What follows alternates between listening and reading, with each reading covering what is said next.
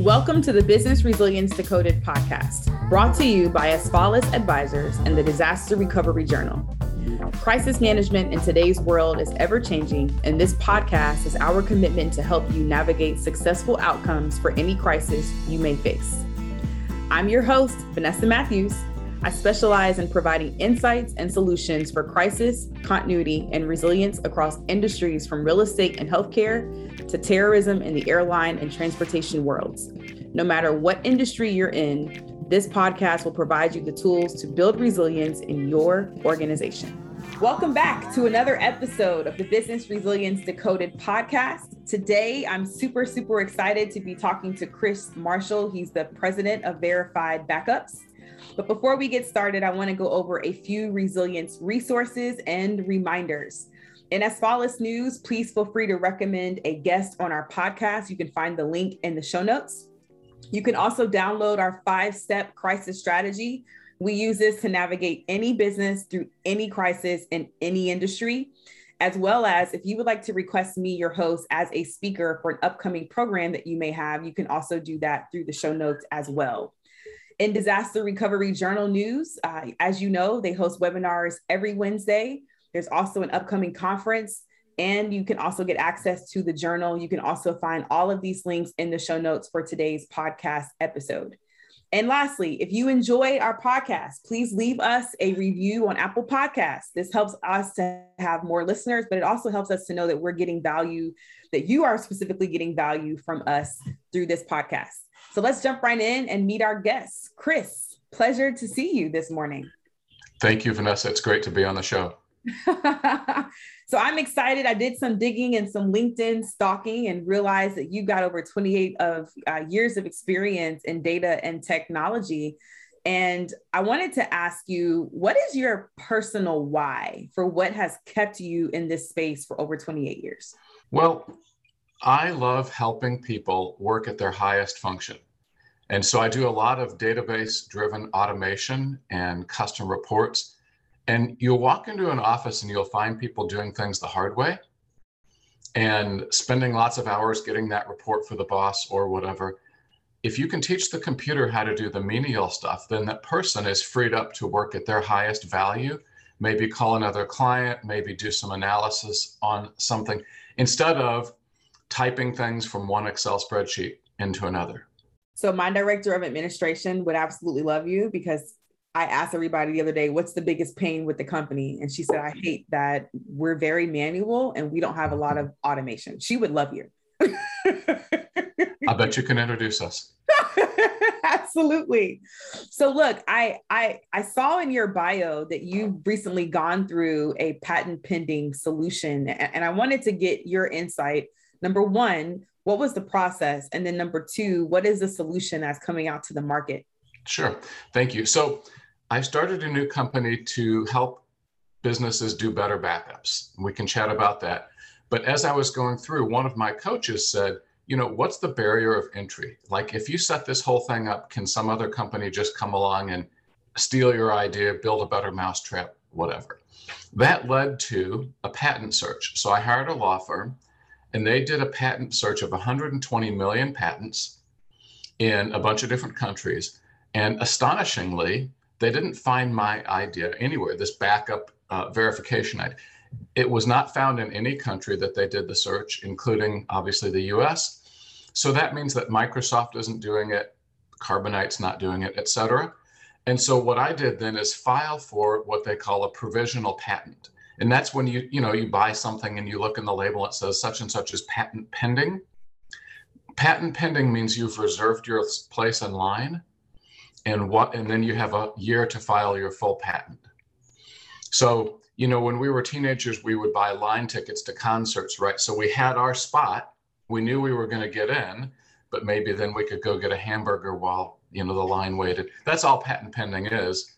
Um, but it also means that from that point i'm protected against somebody else trying to file the same idea so what i heard you say chris is that as you brought up this new company, you also found a way to manage your own risk for your business. Correct. because it's cool to have the company and the process and the intellectual property as well. It makes a nice package. Absolutely. Well, congratulations on that. And thank you for also walking us through that process. What I love asking leaders like yourself and business owners is what's the number one reason why people call you? Like, what problem, what issue, what mm-hmm. challenge is happening in their world for why they pick up the phone and say, Chris, I, I need your help? You know, I've had a consulting business for 28 years, I've worked for companies all over. I started noticing people having data loss issues of a variety of uh, reasons or a variety of sources, and realized that when it comes to backing up databases specifically, the business owner has no idea if that backup is working or not. And so companies come to me either when they have had a data loss to try to recover, or come to me to prevent a future data loss by doing a you know a better backup process.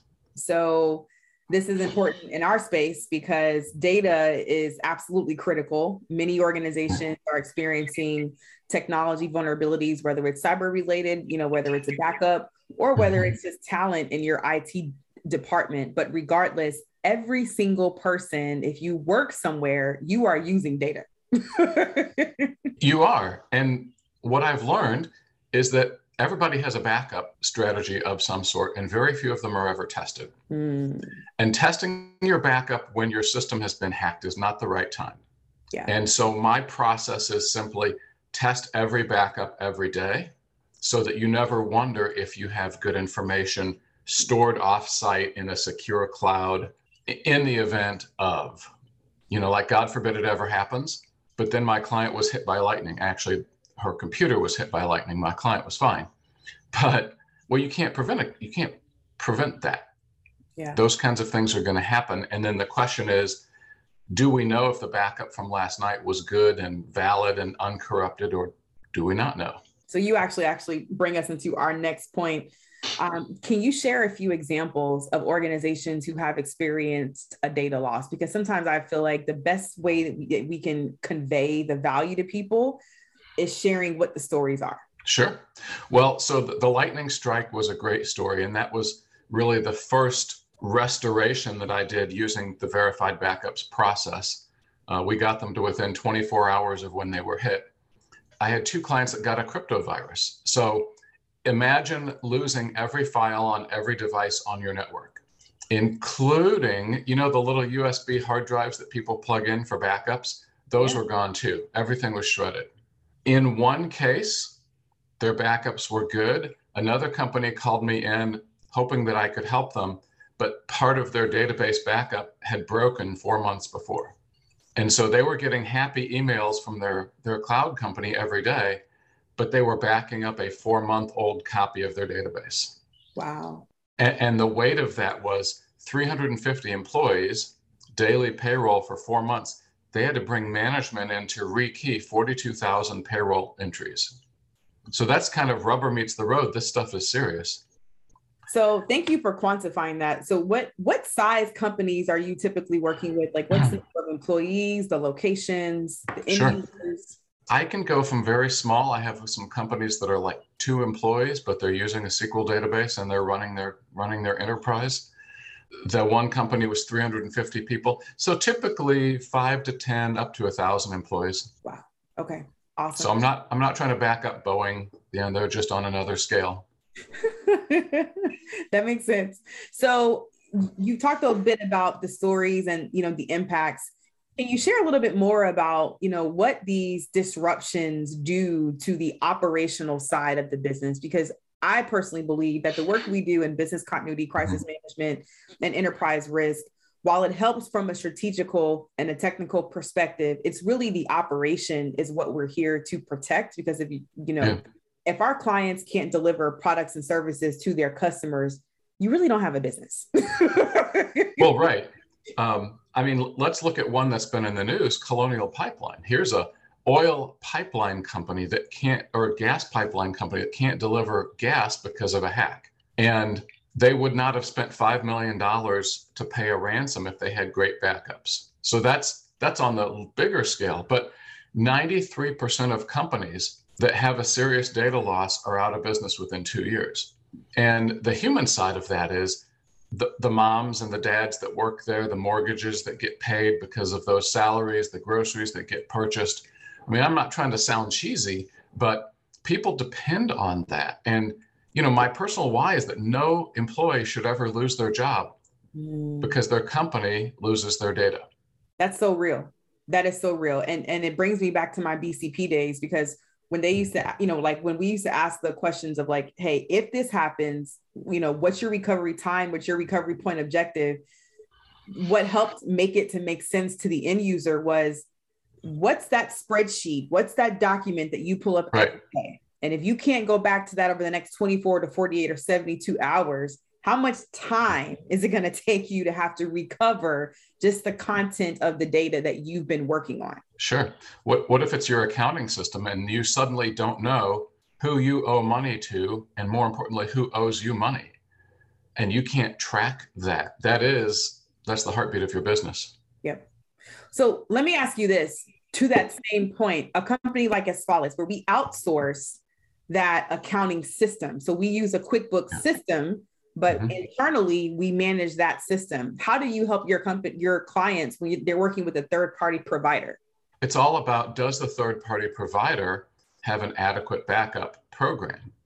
And i think a lot of times we assume that because somebody took care of it for us that everything's fine like when was the last time you took your car to the dealer and then they changed your brakes and then you took it home and popped the wheels off and looked at the brakes to see if they did it right? We just naturally assume that experts do their work correctly. And mm-hmm. sometimes it's good to have a mitigation plan and look at your third party people and see what agreements they have and and ask them to, to verify that they're testing. Yeah. So from your point of view, if you think about our subscribers who might be entry level to mid level to ex- executive leadership from all industries, from sports to healthcare to government to technology, what's the one thing you think they can do today after listening to this podcast episode? I think the immediate question they can start to ask is looking at each system in their business and ask what is the resilience of this? If this server was hit by lightning, caught on fire, suffered a flood, is there a plan to recover that? I'm, I'm not just, it's not just a shameless plug to call me, but if you find an aspect of your business that has no recovery plan, that's a good place to start. Yeah, I appreciate that. So here's my last question for you. Where sure, can our listeners find you? I am on LinkedIn under Verified Backups or under Chris Marshall. My website is www.verifiedbackups.com. Awesome. Well, we appreciate that.